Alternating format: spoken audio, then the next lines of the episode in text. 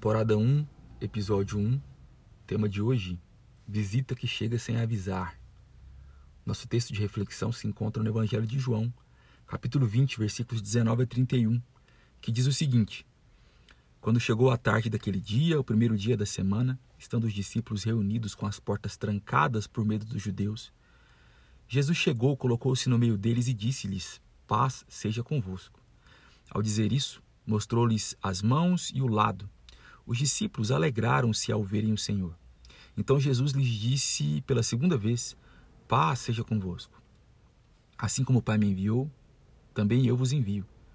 E havendo dito isso, soprou sobre eles e disse-lhes: Recebei o Espírito Santo. Se, o perdoardes, se perdoardes os pecados de alguém, serão perdoados. Se o retiverdes, serão retidos. Tomé, chamado Dídimo, um dos doze, não estava com eles quando Jesus apareceu. Então os outros discípulos lhe disseram: Vimos o Senhor. Ele, porém, lhes respondeu: Se eu não vir o sinal dos pregos nas mãos e não pusera o meu dedo no seu lado, de maneira nenhuma crerei. Oito dias depois, os discípulos estavam outra vez ali reunidos e Tomé estava entre eles. Estando as portas trancadas, Jesus chegou, colocou-se no meio deles e disse: Paz seja convosco. Depois disse a Tomé: Coloca aqui o teu dedo e vê as minhas mãos. Estende a tua mão e coloca no meu lado. Não sejas incrédulo, mas crente. Tomé lhe respondeu: Senhor meu e Deus meu. Jesus lhe disse: Por que me viste e crestes? Bem-aventurados os que não viram e creram. Jesus, na verdade, realizou na presença de seus discípulos ainda muitos outros sinais que não estão registrados neste livro. Estes, porém, foram registrados para que possais crer que Jesus é o Cristo, o Filho de Deus, e para que, crendo, tenhais vida em seu nome. Bom, é, você está com saudade de receber visita ou você gosta de visitar as pessoas? Receber quem você gosta na sua casa, talvez, servir um café, um chá, umas quitandas, conversar.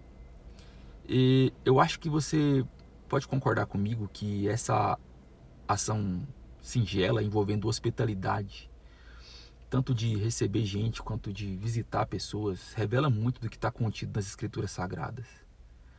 Agora você imagina o seguinte: receber uma visita quando você está mal, muito mal, com medo, com remorso, sabe, se sentindo culpado por algo muito grave e ruim que você fez. Uma boa visita, ela pode mudar as nossas vidas. E o texto de hoje narra uma visita feita sem avisar. Jesus fez essa visita, sabe aquela visita que chega sem avisar? Jesus entrou num recinto, estava todo mundo mal, e Jesus nesse recinto serviu graça, e todos se saciaram dessa graça. Os versículos 19 e 20, é, no nosso contexto aqui, que é logo após a ressurreição de Jesus, onde havia um burburinho sobre o seu julgamento, condenação, morte e ressurreição, esse era o assunto que estava em alta na rua. O texto diz que no primeiro dia da semana à tarde todos estavam trancados com medo das ameaças externas. No caso deles, a ameaça externa era os próprios judeus que estavam perseguindo Jesus e tudo que Jesus estava fazendo. Jesus aparece e diz algo que não só invade o recinto, mas também penetra, invade o mais profundo do ser de quem estava lá, e também do nosso próprio ser por extensão. Jesus invade aquele recinto e diz: Pai seja convosco. Jesus invade o nosso coração e diz: Pai seja convosco. O texto nos conta de portas trancadas e medo externo. Qual é o seu medo hoje?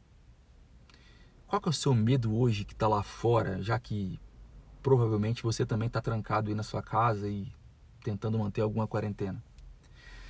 Eu acho maravilhosa a falta de etiqueta da parte de Deus na história da redenção e especificamente da parte de Jesus aqui. Tanto na hora de nos salvar, quando eu creio que ele não faz muitas perguntas, ele invade o nosso coração e nos salva. Quanto aqui nesse episódio, ilustrando essa falta de decoro maravilhosa em amor de Deus e de Jesus. Nesse caso aqui, essa falta de etiqueta na hora de nos socorrer do medo na hora de promover paz no nosso coração. Jesus faz isso dando uma, uma carteirada. Sabe carteirada? Sabe quando alguém diz, você sabe com quem você está falando? Isso é um hábito de um tipo específico de brasileiro e, ao mesmo tempo, é o sonho de parte de quem critica esse comportamento desse tipo específico de brasileiro. Jesus aqui dá a carteirada que precisamos respeitar e honrar, talvez a única carteirada que a gente possa respeitar em última instância. A carteirada consistiu em mostrar as mãos e o lado, mostrar cicatrizes. A carteirada é de amor sacrificial. É uma carteirada de quem de fato tem autoridade de matar a morte e dar a vida para a gente poder usufruir. Bom, outra coisa importante nesse texto é que Jesus mostra que não está preso às nossas arquiteturas de nenhuma forma. Ainda que nós gostemos delas, ainda que a gente entenda a função da arquitetura, a sua importância, ao longo da história e nos dias de hoje também. Mas você vê aqui, Jesus entra em recintos trancados, invade a casa dos isolados, Jesus invade a casa e o coração de quem está isolado e vivendo algum medo, remorso.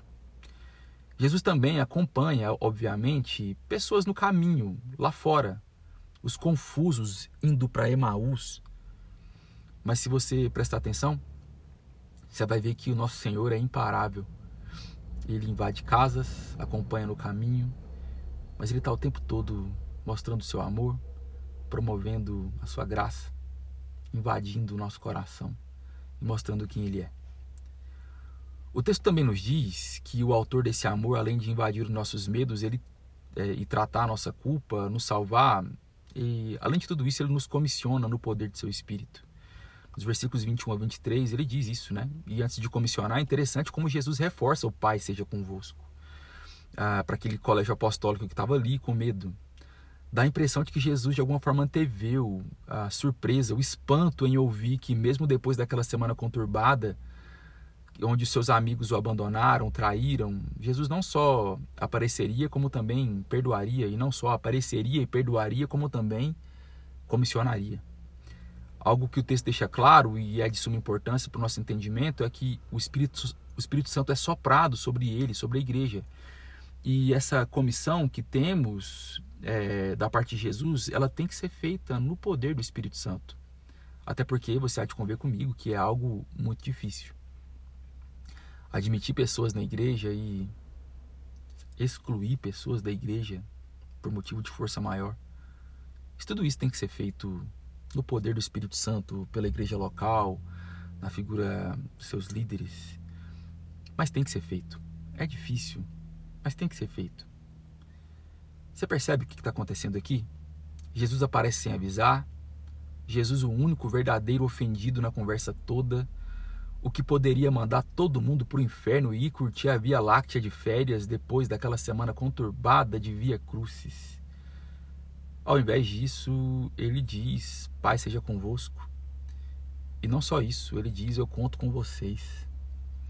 Você percebe que esse é um dos resumos do Evangelho que além de nos salvar, mesmo a gente com medo, mesmo a gente isolado, mesmo a gente cheio de remorso, Jesus nos salva, coloca paz no nosso coração e diz ainda que conta com a gente para a missão. Isso é maravilhoso. No contexto dessa história, há outro episódio na vida dos discípulos, é, nessa primeira Páscoa cristã, que é muito importante para nós também, que está nos versículos 24 a 25. Você tem amizade com alguém que sempre chega atrasado, que perde o fio da meada da história, o fio da meada da história? Ou talvez você seja essa pessoa. Aqui nós temos a reportagem do Dídimo, a.k.a. Tomé, também conhecido como Tomé, Tomé o Dídimo. Ele não estava com os outros apóstolos quando Jesus apareceu. Um antigo pastor inglês chamado J.C. Riley ele faz uma relação de Tomé com os discípulos displicentes com a reunião da igreja. Ele salienta a importância de estarmos em comunhão, testemunhando do mesmo evento, no tempo e no espaço, testemunhando das mesmas aparições da parte de Deus no seio da igreja.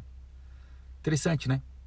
O evangelista narra que Tomé, além de desatento com a reunião, ele não acredita no testemunho dos irmãos. Ele quer provas, ele quer ver as cicatrizes. Isso fala de uma amizade fraca né, com outros irmãos e irmãs da igreja. Isso é feio, Tomé. Bom, versículos 26 a 31 diz que oito dias depois, diz o Evangelho, Jesus faz outra visita sem avisar. Outra visita sem avisar, pegando a casa totalmente desorganizada. Jesus entra misteriosamente no recinto com portas trancadas. Isso é um mistério. Dessa vez, Tomé não chegou atrasado na reunião. Ponto para Tomé. E mais uma vez, mesmo com Tomé duvidando, mesmo frágil na comunhão com seus irmãos, duvidando do testemunho anterior, Jesus aparece e diz para todo mundo: Pai seja convosco. Tomé experimenta aqui o que há de mais agridoce na existência e na experiência com Deus: o confronto com a falha num ambiente inundado no amor. Jesus diz: estende tua mão e coloca no meu lado, não sejas incrédulo, mas crente. Você percebe o que acontece aqui? Tomé nos ensina algo muito importante. De que o ambiente da igreja é um ambiente que a gente vai ser confrontado com as nossas falhas, mas tem que ser feito num ambiente de amor. Tem um Pai seja convosco antes da repreensão da parte de Jesus, mas a repreensão ela não é excluída. A repreensão está aqui no ambiente da igreja. O confrontar o pecado e as falhas está aqui no ambiente da igreja, mas existe um ambiente de paz e amor da parte de Deus nos garantindo que ele já morreu e ressuscitou numa cruz. Bom, Tomé nos ensina que algumas pessoas na vida da igreja precisam de tempo para uma experiência mais agridoce com essa graça. No caso de Noé foram oito dias. No seu caso, há quanto tempo você está esperando para ser repreendido por Jesus e ao mesmo tempo ser inundado no seu amor?